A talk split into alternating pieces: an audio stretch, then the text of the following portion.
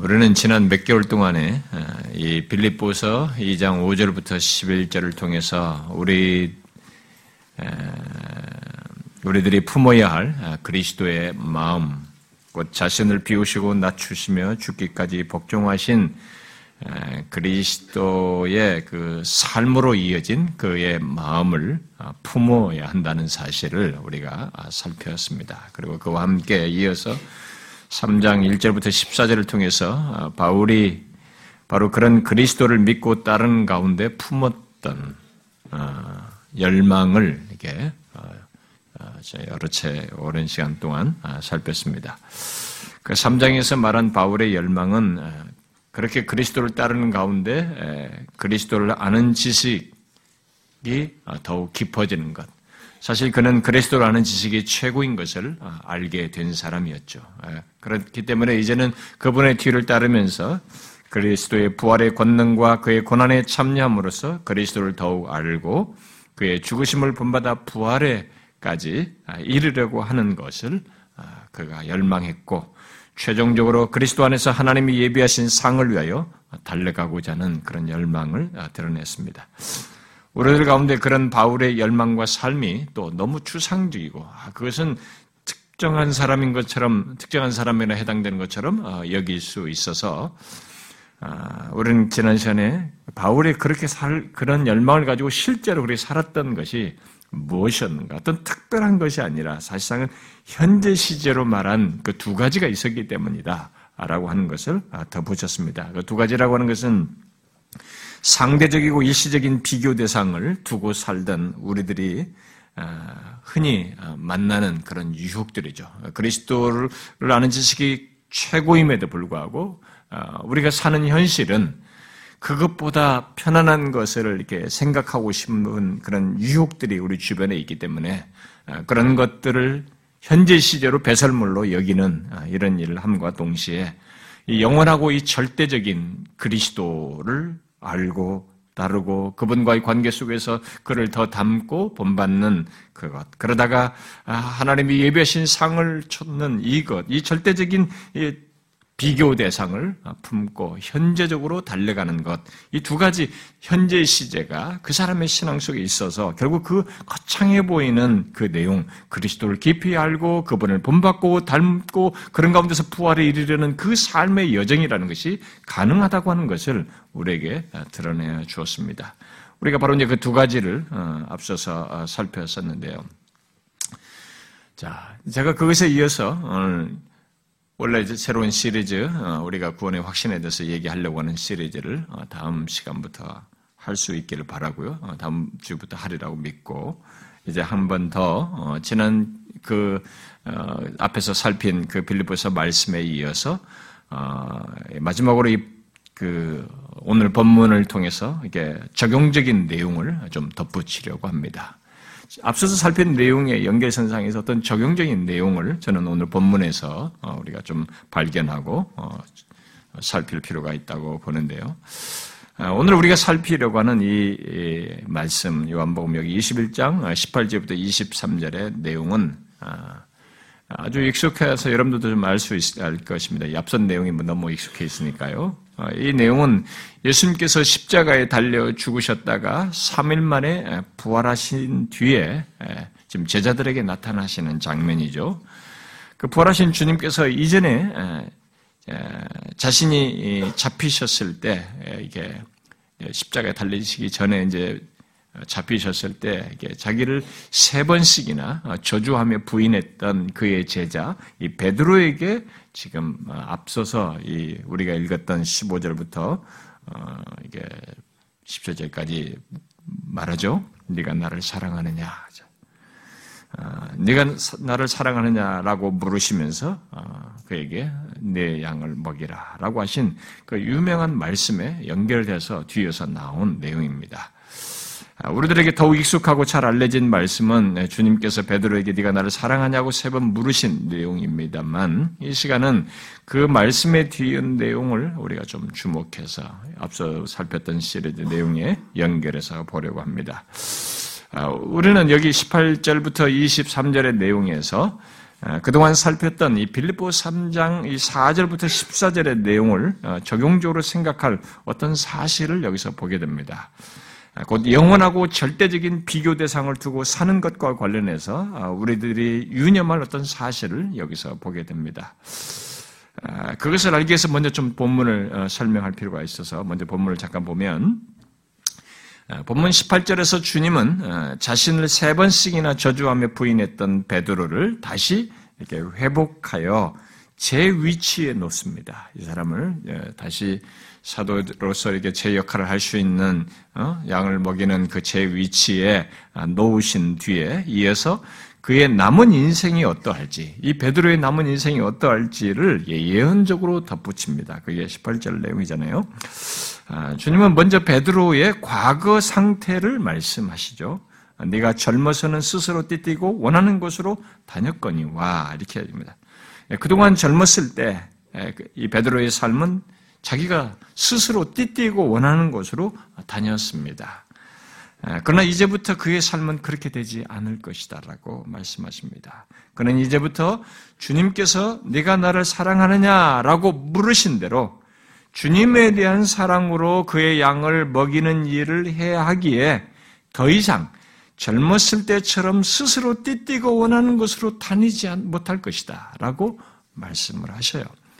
특히 나이가 들면서 그는 속박을 받게 되고 더 이상 자신이 그의 행동에 어, 자기 행, 자기 행동에 마치 주인인 것처럼 이렇게 행하며 살지는 못할 것이다. 라고 말씀합니다.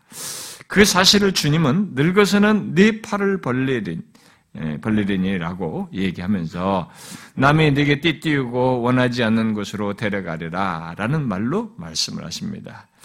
이 말씀이 무엇을 뜻하는지를 사도 요한이 곧바로 19절에서 설명을 해주죠.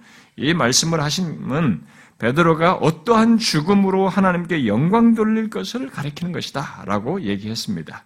이것은 베드로가 앞으로 어떠한 삶의 여정을 갖다가 최종 죽음을 맞을지를 말해주는 내용입니다. 그는 다른 사람들에 의해서 띠띠워진 채, 자기가 스스로가 아니에요. 내가 원하는 데 가는 것이 아니라 다른 사람에 의해서 띠띠워진 채 원하지 않는 곳으로 데려가게 되고 팔을 벌리게 될 것이다. 라고 얘기를 하고 있습니다. 여기 팔을 벌린다는 것은 1세기 초대교회 사람들은 이 팔을 벌린다는 말을 십자가에 달려 죽으시는 것을 가리키는 것으로 다 인식을 했어요. 왜냐하면 예수님도 십자가에 달려서 팔을 벌리셔서 죽으셨기 때문에 그렇습니다. 그래서 200년대 초에 이 사도들이 다 살고 조금 지난 한 100년 정도 지나서 100여 년 지나서 200년대 초에 살았던 이 테르툴리아누스라는 사람은 실제로 베드로가 로마 황제 네로의 박해로 어, 로마에서 십자가에 처형되었다라고 어, 자기 글에 남깁니다. 그리고 200년대 후반부에서 300년대 초, 300년대 어, 전반을 살았던 어, 유세비우스라는 사람은 이 베드로가 십자가 처형이 행해질 때 자청해서 머리를 거꾸로 내려달라고, 그 결국 거꾸로 십자가에 처형되게 해달라고 요청해서 그렇게 처형됐다라고 기록합니다. 어쨌든 주님은 여기서 베드로가 그러한 죽음으로 하나님께 영광 돌릴 것을 예언적으로 말씀을 하셨어요. 그러고 나서 주님은 베드로에게 나를 따르라라고 말씀하셨습니다. 문맥상에서 아, 그 말은 비록 그런 노년과 죽음이 있다 해도 너를 사랑한 나를 너도 사랑하여 나의 뜻, 내 양을 먹이라는 이 일을 충실히 함으로써 나를 따르라 라는 말씀이 하셨어요. 그러니까 어떤 인생의 여정이 있든지 설사 다른 사람들에 의해서 묶인 채 끌려가고 아, 아, 가장 고통스러운 죽음으로 어, 인생이 끝난다 해도 너는 나를 따르라 라고 말씀 결론적으로 하신 것입니다. 그 말을 들은 베드로는 오늘 우리가 주목할 어떤 행동을 어, 뒤이어서 하게 됩니다. 무엇입니까? 예수님께서 사랑하시는 그 제자로 말하는 사람, 또 만찬석에서 예수님의 품에 의지하여 주님, 주님을 파는 자가 누구니까라고 물은 사람 누굽니까? 사도 요한이죠. 사도 요한과 관련해서 질문을 하게 됩니다. 21절에 베드로가 그를 보고 요한을 보고 어, 예수님께 여짜오되 주님 이 사람은 어떻게 되겠습니까? 이렇게 물었습니다. 자신의 미래가 어떻게 될 것인지를 듣고 어, 보인 이 베드로의 이 반응은 자기와 예수님을 잘 따르는 아마 예, 자기와 비교해서 현재까지 자기는 세 번씩 부인했지만 지금 잘 따르고 있는 예수님을 잘 따르는 이 사도 요한의 미래가 어떠한지가 궁금했던 것입니다. 아니 자신의 미래와 요한의 미래를 비교해서 알고 싶었던 것이죠. 베드로의 그 그런 질문에 예수님은 내가 올 때까지 그를 머물고, 머물게 하고자 할지라도 내게 무슨 네가 무슨 상관이냐? 내게 무슨 상관이냐? 이렇게 아, 질책성 있는 대답을 하셨어요. 이 예수님의 대답은 다른 사람에게 무엇이 일어날 것인가에 대해서 네가 상관할 바가 아니다.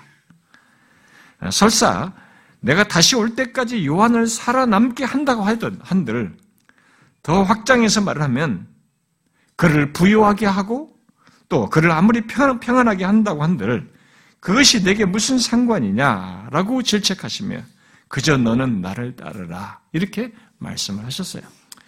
여러분, 예수님께서 요한에 대해서 베, 베드로에게 한 말이 어, 사람들에게, 그 당시 예수님을 따른 사람들의 형제들에게 이것이 어떻게 전달됐는지 우리가 뒤은 기록에서 보게 되는데요. 어떻게 전달됐습니까?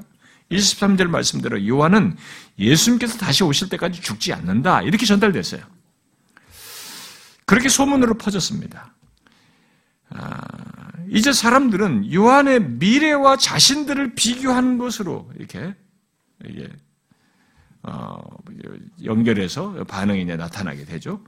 그래서 사도 요한은 정정해야 될 상황이어서 그 상황을 여기서 명확하게 기록을 남기죠. 예수님께서 하신 말씀은 그래서 그 말씀을 이어서 다시 인용하면서 예수님의 말씀은 그가 죽지 않겠다고 한 것이 아니라 내가 올 때까지 그를 머물게 하고자 할지라도 내게 무슨 상관이냐 이런 연결성을 가지고 말씀하신 것이다 라고 어, 분명히 정리를 합니다.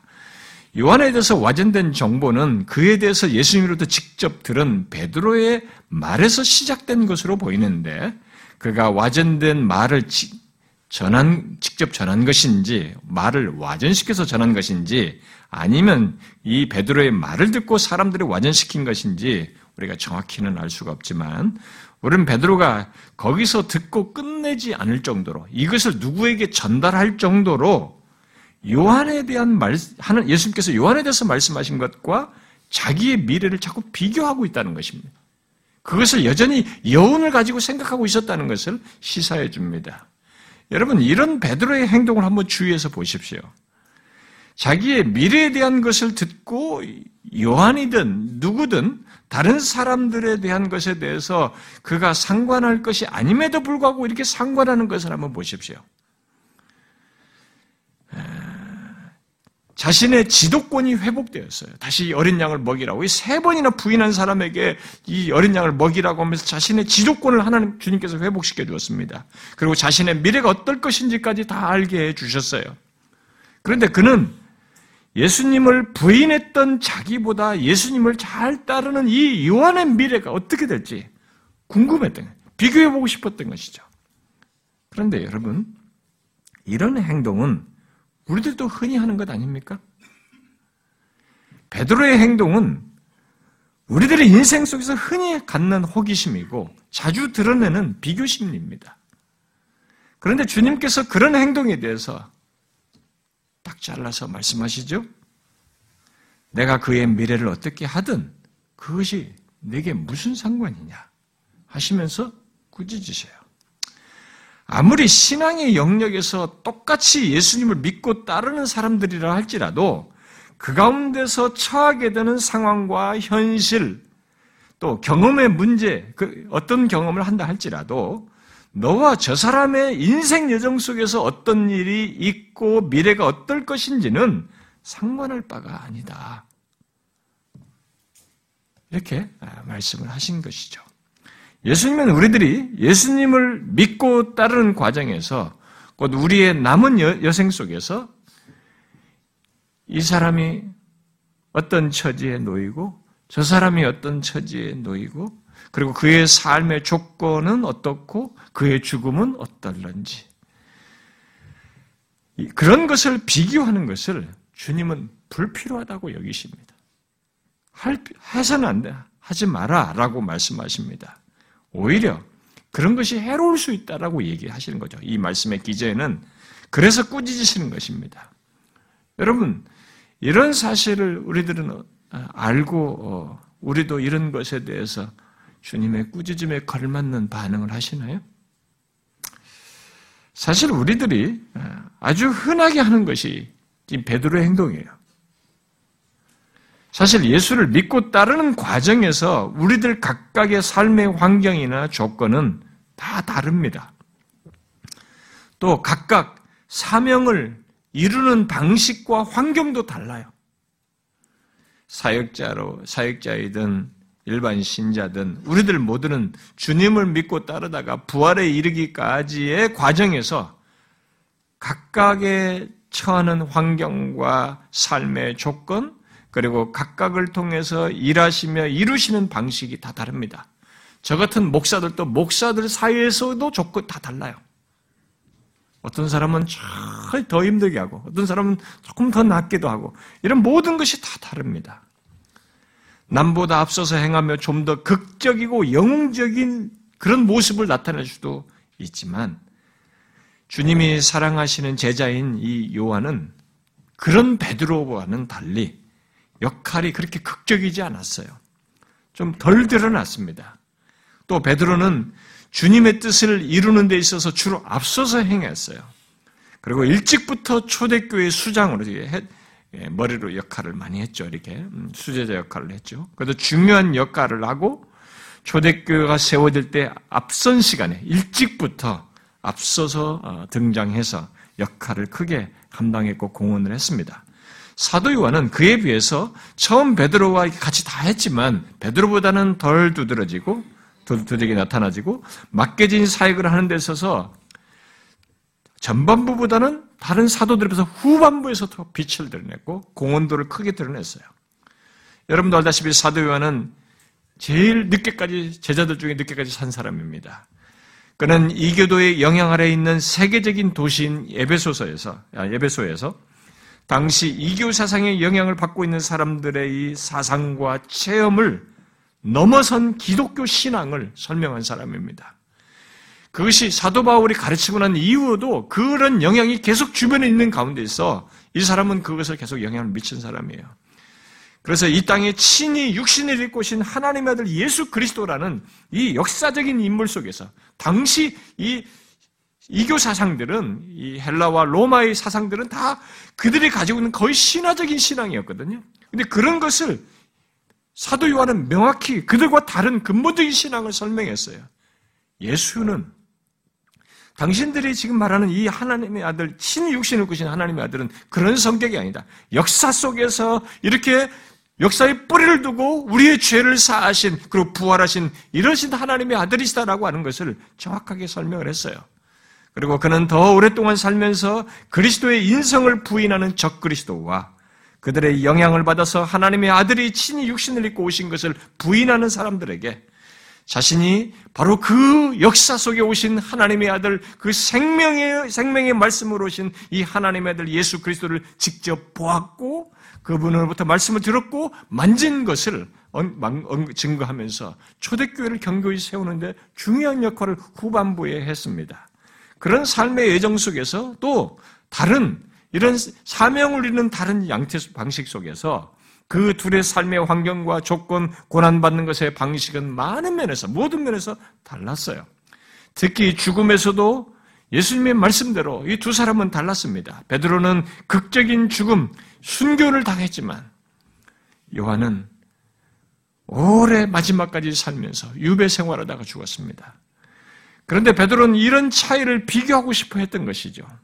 그에 대해서 예수님은 네게 무슨 상관이냐? 라고 하시며 네가 관여할 바가 아니라고 분명히 말씀하셨습니다. 이 시간에 우리가 생각할 사실 하나가 이것입니다. 지난주에 살핀 대로 예수 그리스도를 만난 사람은 비교 대상이 일시적이고 상대적인 것에서 영원하고 절대적인 것으로 바뀐다라고 했습니다. 이것이 예수를 만난 사람인지 아닌지를 말해주는 중요한 지표예요. 증거이기도 합니다. 그런데 오늘 본문은 예수 그리스도를 만난 뒤 그를 믿고 따르는 과정에서 예수 믿는 우리들끼리 가질 수 있는 잘못된 비교를 지적해줘요. 그러니까 예수를 만나기 이전과 이후의 비교를 넘어서서 이제는 예수를 만나서 예수님을 따르는 과정 속에서 예수 믿는 우리끼리 가질 수 있는 이 잘못된 비교를 지적해주고 있습니다. 우리가 지난 시간에 살핀 빌보 3장에서 말한 비교 대상의 변화는 예수 믿기 이전과 이후의 변화의 중점이 비교를 하면서 이 얘기를 하고 있습니다. 그래서 결국 예수 그리스도가 있고 없고의 차이였는데 오늘 본문은 예수 그리스도를 끼고 비교를 하고 있어요. 곧 예수 그리스도를 믿고 따르는 가운데서 나는 이런 조건과 환경과 삶의 여건을 갖는데 이런 삶의 여정을 갖는데 저 사람은 어떠한가 이렇게 비교를 하고 있는 것입니다. 혹시 여러분들도 이런 비교 속에서 살아가고 있지 않습니까? 우리가 같이 신앙생활하면서 같은 공동체에서 이 부딪히면서 살아가고 있기 때문에 우리 가운데서도 서로 이런 부분에서 똑같이 예수를 끼고 서로 사이에서 그런 비교를 하면서 베드로 같은 반응을 하는 일이 있기도 한데 혹시 그러신가요? 지금까지 목회하면서 저는 교회 안에서 사람들이 서로의 삶의 조건과 환경을 비교하면서 자신의 신앙 여정을 불만스러워하고 또 자신의 미래를 비관하는 사람을 저는 보았어요. 같이 예수 믿는 사람끼리 비교하는 거예요. 같이 예수 믿는 가족의 누구는 누구와 결혼해서 이렇게 되고 누구는 삶에서 이런 것까지 비교하면서 그런 사람들을 보았습니다. 그리고 또 왜 하나님은 저 사람은 저런 조건과 환경을 주시고 또 저렇게 쓰임 받는데 나는 그와 너무 다른 삶의 조건과 환경 속에서 신앙의 여정을 갖고 저 사람처럼 쓰임 받지 못하고 나는 왜 이런 이런 이런 조건과 이런 여정을 갖는가라고 하면서 다소 불만스러운 태도를 취하는 사람도 봤습니다. 이제 교회 나온 지 얼마 아, 안된 사람들은 아마 이런 걸 잘 모르실 수도 있어요. 아직 그러지 않을 것입니다. 그러나 그 사람들도 조금 시간이 지나면 어, 이 본문의 베드로처럼 반응할지도 몰라요. 나의 삶의 여정과 그 가운데서 겪는 고난과 이 최후와 달리 다른 사람은 그런 것 같지 않아. 저 사람은 정말 편안해 보이거든. 저 사람은 삶도 괜찮아 보이거든. 뭐 예수를 믿는데도 저렇게 모든 것이 잘 되고 좋아 보이고 괜찮아 보이거든. 어, 그러면서 왜 나는 이렇고 저 사람은 저런가? 어, 똑같이 예수 믿는데 하나님이 이러신 분이라는데 하나님이 사랑의 하나님이라는데 뭐 우리에게 이렇게 삶을 돌아보시고 이끌어 주시고 은혜를 주신다고 그러는데 왜 나는 저 똑같은 하나님 믿는데 왜 이런가? 라고 하면서 불만스러워하는 태도를 취할 수도 있어요. 아마 그런 경우가 종종 있습니다. 저는 많이 봤어요. 그런데 오늘 본문에서 주님은 그런 우리들의 태도에 대해서 단호하게 간단하게 말씀하십니다. 주님은 이 사람이 이렇고 저 사람이 저렇든 그것이 너에게 무슨 상관이냐. 이렇게 말씀하셔요. 결국 주님이 강조하시는 것은 너와 저 사람은 다르다. 사명을 이루는 방식이 다르고 하나님의 영광을 돌리는 조건과 방식이 다르며 여건이 다르다. 심지어 죽는 시기도 다르고 죽는 방식도 다르다. 그러므로 그 모든 것은 내 영역이 아니다. 네가 상관할 바가 아니다라는 것을 분명히 말을 해주고 있습니다. 우리들은 이런 차이를 우리들의 현 속에서 보는 이런 차이를 항상 우열 개념으로 보려고 하는 경향이 있어요. 그래서 그런 우열 개념 차원에서 비교를 하면서 말을 하는 경향이 있습니다만 주님께서 이 사람에게 이런 삶, 어떤, 어떤 사람의 이런 어, 삶의 여정을 지나서 이렇게 이렇게 사다가 이 베드로처럼 이런 식으로 해서 죽던 또 요한 같은 방식으로 이렇게 살다가 그런 삶의 여건과 경험을 하다가 그러다가 달리 죽든 그것은 주님 편에서 볼 때는 우열 개념이 아니에요. 우리들은 이 사람의 환경이 좋으냐 나쁘냐 이런 걸 가지고 자꾸 우열 개념으로 생각하는데 우열 개념이 아니고 주님 편에서 볼 때는 그들 각각에 대한 사명을 아니 그들이 각각이 사명을 이루는 방식과 조건에서의 차이예요. 그렇게 다른 조건에서 영광을 받으시려고 하는 하나님의 주권적인 뜻에 따른 것입니다. 그런데도 우리들이 이 베드로처럼 자꾸 비교하면서 흔히 갖는 생각은 나와 다른 사람들과의 차이는 마치 주님께서 나를 차별한다고 생각하는 거예요. 저 사람은 좋게 하시고 나는 좋지 않게 하신다. 이렇게 차별하시는 것으로 생각을 합니다. 여러분, 정말로 예수 믿는 우리의 삶의 조건과 신앙 여정이 다른 사람들과 그 다른 것이 하나님께서 우리를 차별하셔서 그렇게 갖게 하신 것일까요? 만약 우리가 그렇게 생각한다면 그는 하나님의 주권이라는 것을 알지 못하는 것입니다. 이 주권자 하나님이든 하나님을 믿지 않는 것이죠. 하나님은 나라는 고유한 존재. 여러분, 우리 모두 각각 개개인이 그래요. 정말 이 외면상의 이 얼굴이나 표현, 이런 것들은 다 그 정도 비슷한 그런, 이런 것을 외면이 아니라 더, 외면보다 더 놀라운 것이 쌍둥이도 전혀 다를 정도로 나라고 하는 고유한 존재를 하나님께서 직접 창조하시고 많은 사람들 가운데 바로 나를 택하셔서 예수 믿도록 부르시고 구원하신 바로 그 주권자 하나님께서 이렇게 말씀하시고 있는 것입니다. 주님께서 우리를 구원하실 때 예수 그리스도를 믿는 자들에게 하나님은 차별이 없는 의를 주신 분이에요. 베드로든 요한이든 예수를 믿는 모든 사람들에게 하나님은 차별이 없는 의를 다 갖게 하십니다. 가장 결정적이고 중요한 그것을 주십니다. 그것을 바울이 로마서 3장에서 말하잖아요. 예수 그리스도를 믿음으로 말미암아 모든 믿는 자에게 미치는 하나님의 의인이 차별이 없느니라. 그러니까 다양한 조건을 가진 인간, 더욱이 죄로 얼룩진 인간, 그래서 죄와 허물로 죽은 상태에서 심판과 멸망으로 달려갈 수밖에 없는 그 인간에게 하나님은 베드로든 요한이든 십자가상의 강도든 저와 여러분이든 예수 믿는 모든 자에게 차별 없이 가장 중요한 것을 갖게 하셨습니다. 바로 하나님의 의를 갖게 하셔서 근본적으로 하나님과 화목하게 되는 최고의 것을 갖게 하셨어요. 우리에게 가장 결정적인 것은 그겁니다. 그리고 영원한 것은 이것이에요.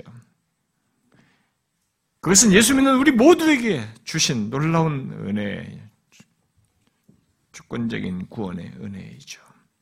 단지 그런 조건에서 하나님은 예수 믿는 우리들 각각에게 주신 사명을 이루는 방식과 과정을 달리 하실 뿐이에요. 바로 베드로는 베드로대로, 요한은 요한대로, 또 우리들 각각은 각각대로 사명을 주어 그에 따라 죄, 아, 다른 삶의 조건과 환경, 또 다른 신앙의 여정, 또 인생의 길이와 죽음의 방식을 달리해서 갖게 하시는 것입니다. 사명이라고 하면 뭐 모두 특별한 것을 생각합니다만 하나님께서 우리 그들 각각에게 주신 사명이란 근본적으로 예수 믿는 자들이 끝까지 그리스도를 믿고 따르는 가운데서 하나님의 뜻을 이루는 것을 말하는 것입니다. 그 부분에서 하나님은 우리들 각각이 그 사명을 이루는 방식을 회기라 하지 않고 각각의 고유한 인격만큼 달리 하셔서 결국 각각의 사명을 다른 조건과 다른 여정 속에서 갖게 하시는 것이죠. 그것을 주님은 본문에서 베드로의 장래 인생 여정을 말하고 요한과 관련해서 내가 올 때까지 그를 머물게 하고자 할지라도 라는 말로 표현을 하고 있습니다. 이렇게 하나님은 우리의 구원에서부터 구원의 전 여정, 그 삶의 전 여정에서 심지어 임종의 방식까지 모든 것을 주관하시는 주권자로서 하시는 것이에요.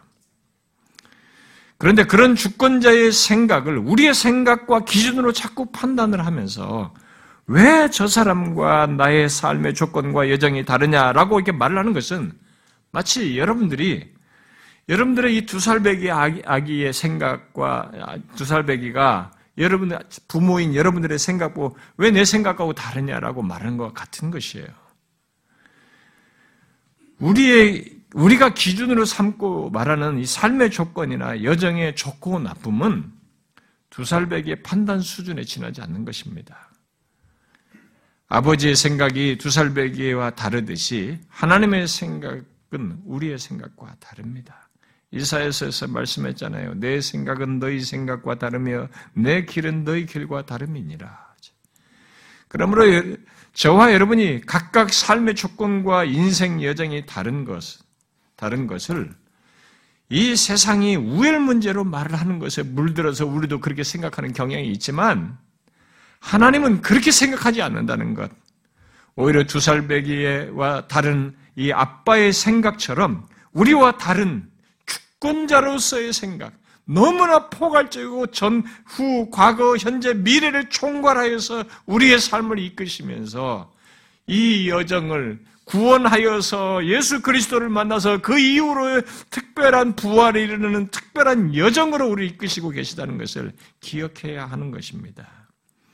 그러니까 지금 내가 환경적으로 다른 사람보다 좋지 않은 조건에 있어서 이렇게 사는 것은 사실 이 조건에 있기 때문에 내가 하나님의 영광을 돌리는 것이에요. 그리고 어떤 사람은 젊었을 때가 나이 먹었을 때보다 더 공헌도가 영향력이 클 수 있어요. 어떤 사람은 반대로 젊었을 때는 조금 더디었고 소극적이었지만 뒷부분에서 나이가 먹어서 더 큰 영향력을 드러내고 공헌도를 크게 할 수도 있는 것입니다. 그러므로 우리가 생각할 사실은 나와 저 사람의 비교가 아니에요. 베드로가 요한과 비교할 문제가 아니에요.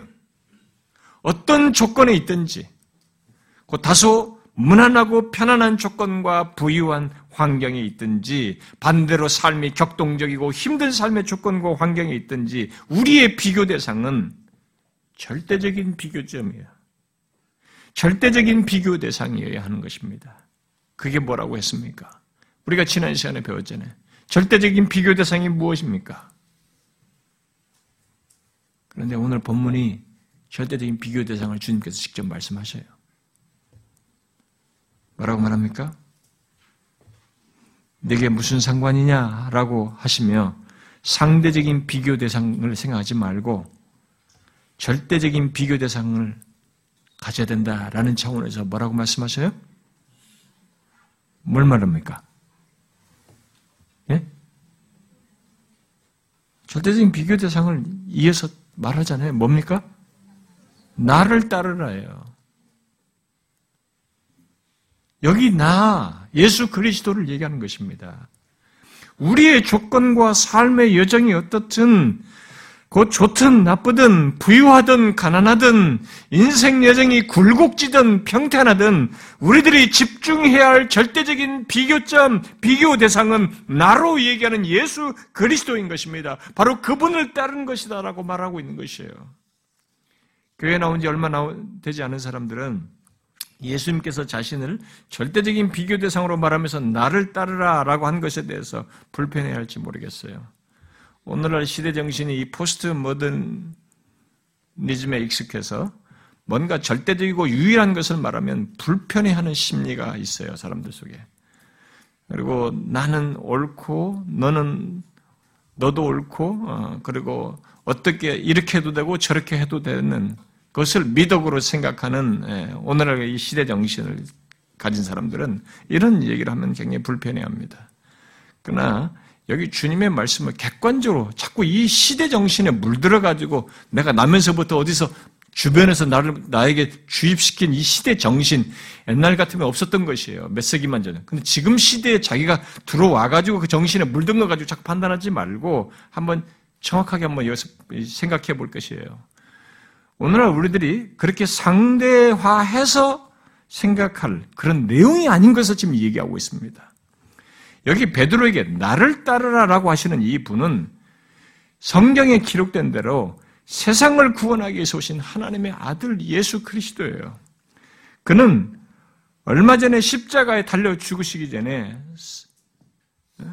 십자가에 달려 죽으시고 난 다음에 역사 속에서 3일 만에 부활하셔서 지금 이 본문의 제자들에게 직접 나타나셔서 얘기하고 계시는 그 실체 그분이세요.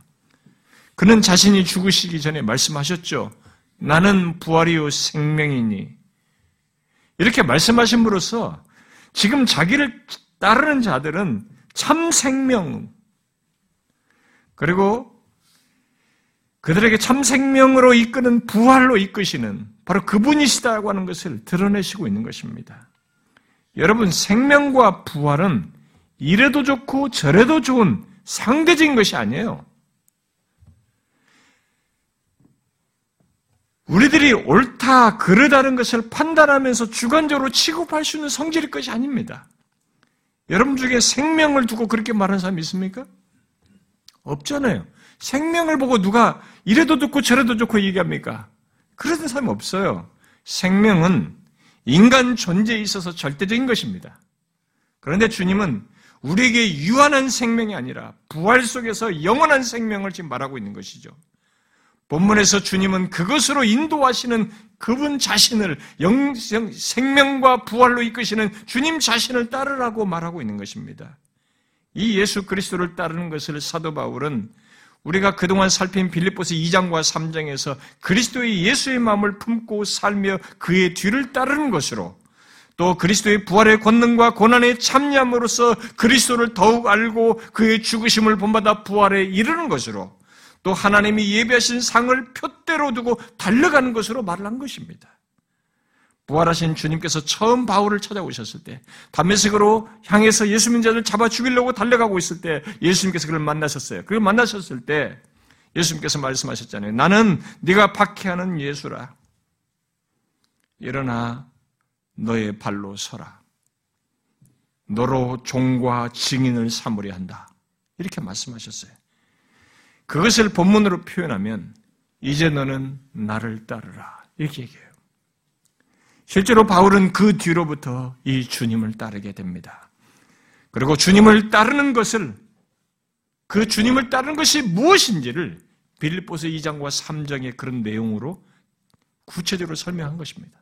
그런 열망을 가지고 그 그리스도를 알아가면서 따르는 것으로 설명을 한 것이에요. 어떤 고난이든 어떤 시련이든 죽으심을 본받아서라도 이렇게 주님을 따르는 것으로 설명한 것입니다. 여러분, 우리들이 주님을 따르는 것은, 따른다는 것은 예수 그리스도를 그렇게 절대적인 비교 대상으로 두고 부활에 이르기까지 달려가는 것이에요. 따르는 것입니다. 그런데 주님은 우리가 자신을 절대적인 비교 대상으로 두고 따르는 것을 단순히 의무가무를 가지고 야 의무 행위로서 따라라 이렇게 말하지 않고 앞서서 베드로에게 말씀하신 문맥상에서 우리가 오늘 읽었던 내용 네가 나를 사랑하느냐라고 하신 말씀대로 주님과의 사랑의 관계 속에서 그리 하실 것을 말하고 있는 것입니다. 베드로에게 나를 사랑하느냐라고 물으신 주님은 의무감을 지우시는 주님이 아니에요. 아, 사랑하고 싶지 않은데 막, 아, 날 사랑하라고 하나? 그게 아닙니다. 베드로도 자기가 주님을 사랑한다고 세 번 부인했던 경력이 있기 때문에 저를 아십니다라고 하면서 사랑한다는 얘기를 고백하고 있습니다만 여기 베드로가에게 직접 하시는 행동이 주님의 사랑이에요. 자기를 세 번씩이나 부인했음에도 불구하고 주님은 끝까지 사랑하시며 포기하지 않고 이 베드로에게 찾아와서 그를 일으키시며 자신과의 사랑의 관계 속에서의 이 따름을 갖도록 말씀하시고 있는 것입니다. 이미 주님은 돌아가시기 전에 마지막으로 그들 모이는 그 자리에서도 모이기, 모이는 다락방에 모이는 그 배경 속에서 사도 요한이 딱 기록했죠. 요한복음 13장에서 예수께서 자신이 세상을 떠나 아버지께로 돌아가실 때가 이른 줄 아시고 세상에 있을 자기 사람들을 사랑하시되 끝까지 사랑하시니라. 지금 그 행동을 베드로에게 찾아와서 또 그대로 드러내고 있는 것입니다. 끝까지 사랑하시는 주님을 보이고 있는 것이죠. 세 번씩이나 저주함에 부인한 이, 자, 이 베드로에게 끝까지 사랑하시고 있는 거예요. 그러면서 네가 나를 사랑하느냐라고 묻는 것입니다. 바로 그런 배경 속에서 주님은 다른 사람과 너를 비교하지 말고 너는 나를 따라라.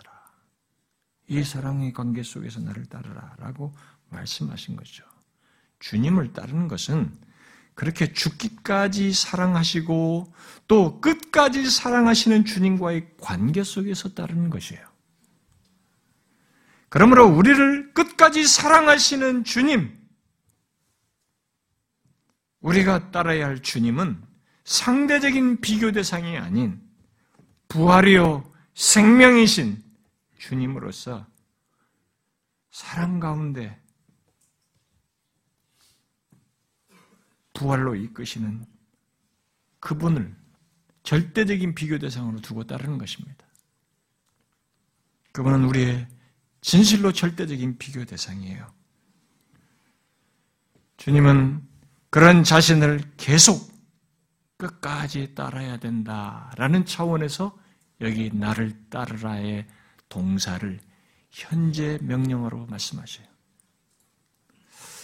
여러분 바울이 빌립보 3장에서도 주님을 향해서 끝까지 달려가는 주님을 따르는 가운데서 그렇게 고난을 받으면서도 주님을 더 알면서 본받으면서 따라가는 이것의 자신의 모든 모습을 어떻게 묘사했어요? 현재 시제로 말했지 않습니까?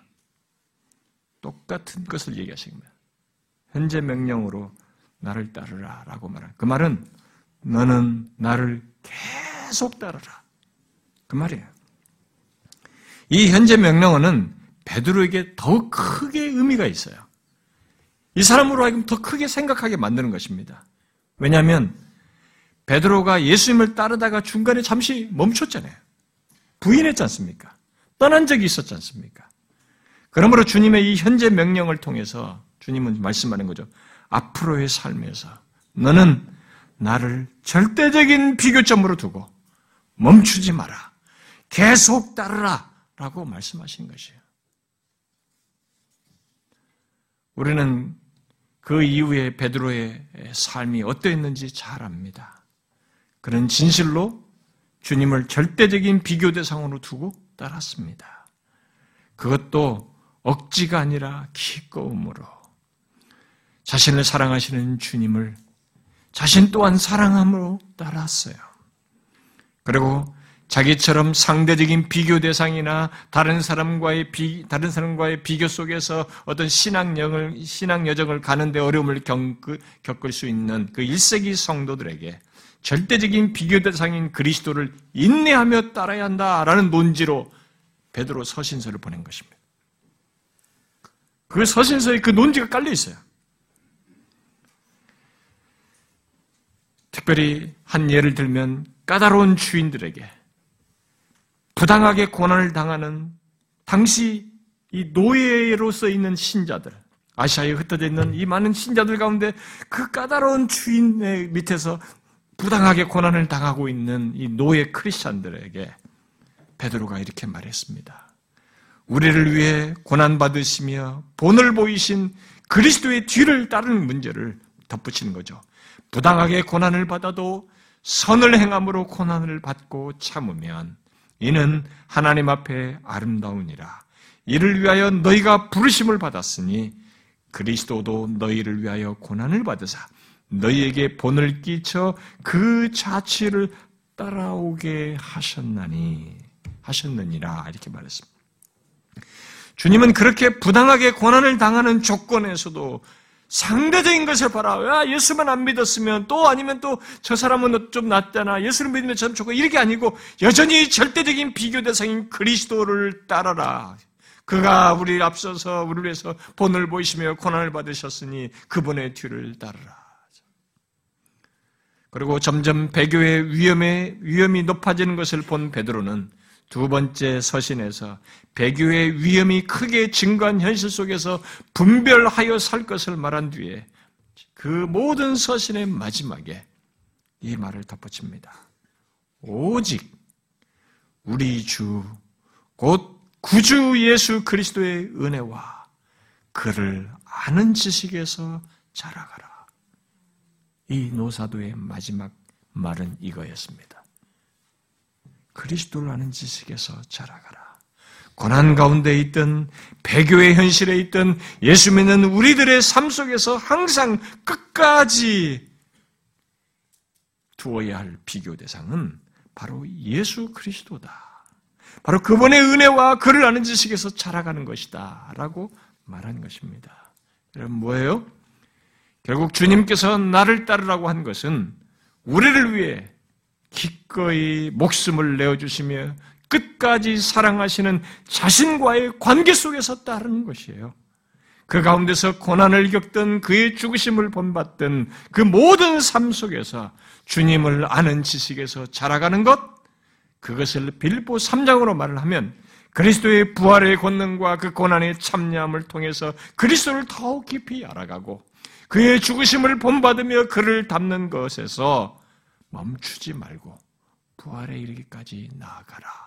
그 얘기예요. 여러분, 주님을 따르는 것은 바로 그것입니다. 그렇게 주님을 절대적인 비교 대상으로 두고 사는 가운데 어떤 삶의 조건이든 환경이든 인생 여정이든 또 죽음이든 그 모든 것 속에서 그리스도를 더욱 알고 담는 것이 주님을 따르는 것이에요. 우리가 빌립보서 3장에서 배운 그겁니다. 여기 주님의 따르라는 것을 바울은 그렇게 경험적으로 구체적으로 설명한 것입니다. 우리는 그의 삶에 그러한 삶에 잇대어서 부활로 나아갈 것입니다. 하나님이 예비하신 상을 얻게 될 것입니다. 의의 멸류관이요 생명의 멸류관을 얻게 될 것입니다. 그러므로 여러분 나의 삶의 조건과 환경과 인생의 여정은 내가 주님을 더욱 알고 닮도록 하기 위해서 하나님이 고유하게 허락하신 것이라는 것을 잊지 말아야 됩니다. 나의 방식으로 하나님을 이런 조건 통해서 나만의 고유한 방식으로 하나님을 영화롭게 하도록 그에게 영광 돌리도록 이 모든 것을 허락하셨다는 것을 알아야 합니다. 왜 저 사람과 다른 조건입니까? 나도 저런 방식 그렇지 않아요. 여러분 내가 고유한 인격체잖아요. 껍데기가 부모, 부모가 좋은 부모 밑에서 살아서 뭐 부유하게 자라서 내가 좀 이렇게 다른 사람보다 옷 맵시를 입고 너무나 이렇게 스마트해 보이고 뭔가 부유해 보이는 껍데기를 가졌다고 여러분과 제가 원래 그런 사람을 생각하면 안 됩니다. 그게 아니라 우리 고유한 인격체, 한 영혼의 존재예요. 이 영혼의 존재는 하나님께서 둘도 없는 고유한 인격체예요. 이 사람은 이런 삶의 여건과 환경과 여정 속에서 하나님께 영광 돌리기를 원하셨어요. 그렇게 하시기를 원하셨고 모든 것을 아신 속에서 그렇게 하신 것입니다. 비교 대상이 될 수가 없어요. 그래서 오히려 비교 대상은 딱 하나예요. 우리가 따라야 할 나로 설명하는 주님입니다.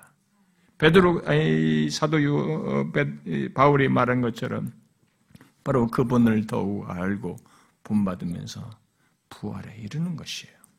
이게 우리의 절대적인 비교 대상입니다.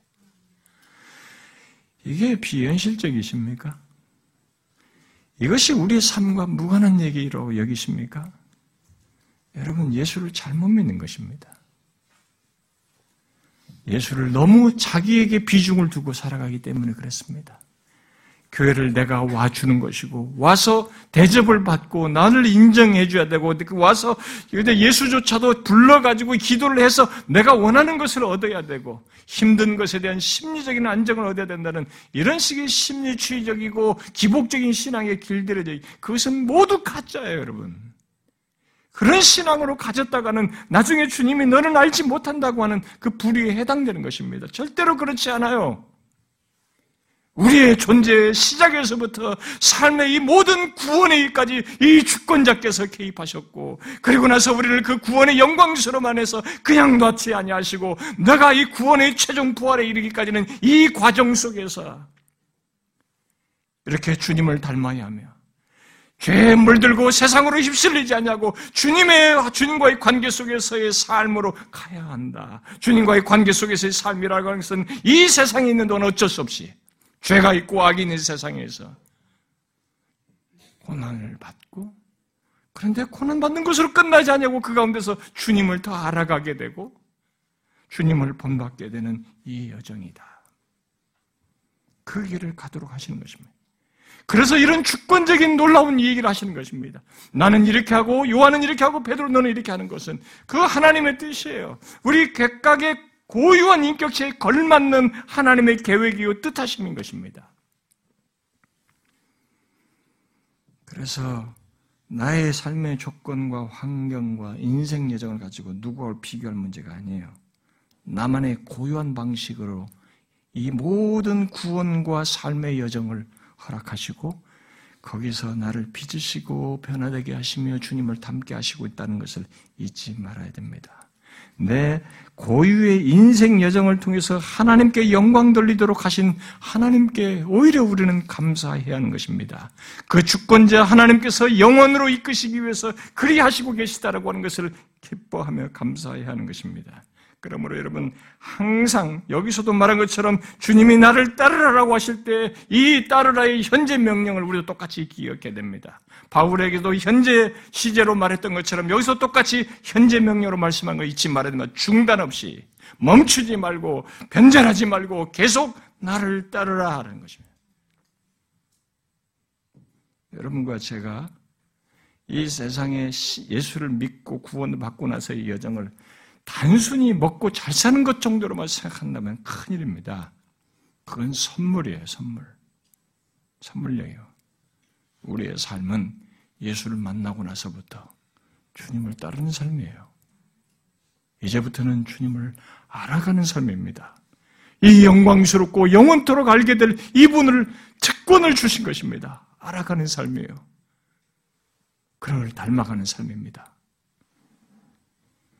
여러분, 우리의 삶에 대한 이런 이해를 가지고 사셔야 합니다. 주님을 따르기를 원합니다. 제대로 너는 나를 따르라. 저가 어떻게 하는 거 상관하지 말고 너는 나를 따르라. 앞에는 너가 없었어요. 두 번째 얘기할 때는 너는 강조한 것입니다. 주변 보지 말고 너는 나를 따르라. 우리 공동체에 속한 모든 지체 여러분들이 진짜 주님을 따르는 신자로 인생을 살 수 있기를 바랍니다. 기도합시다.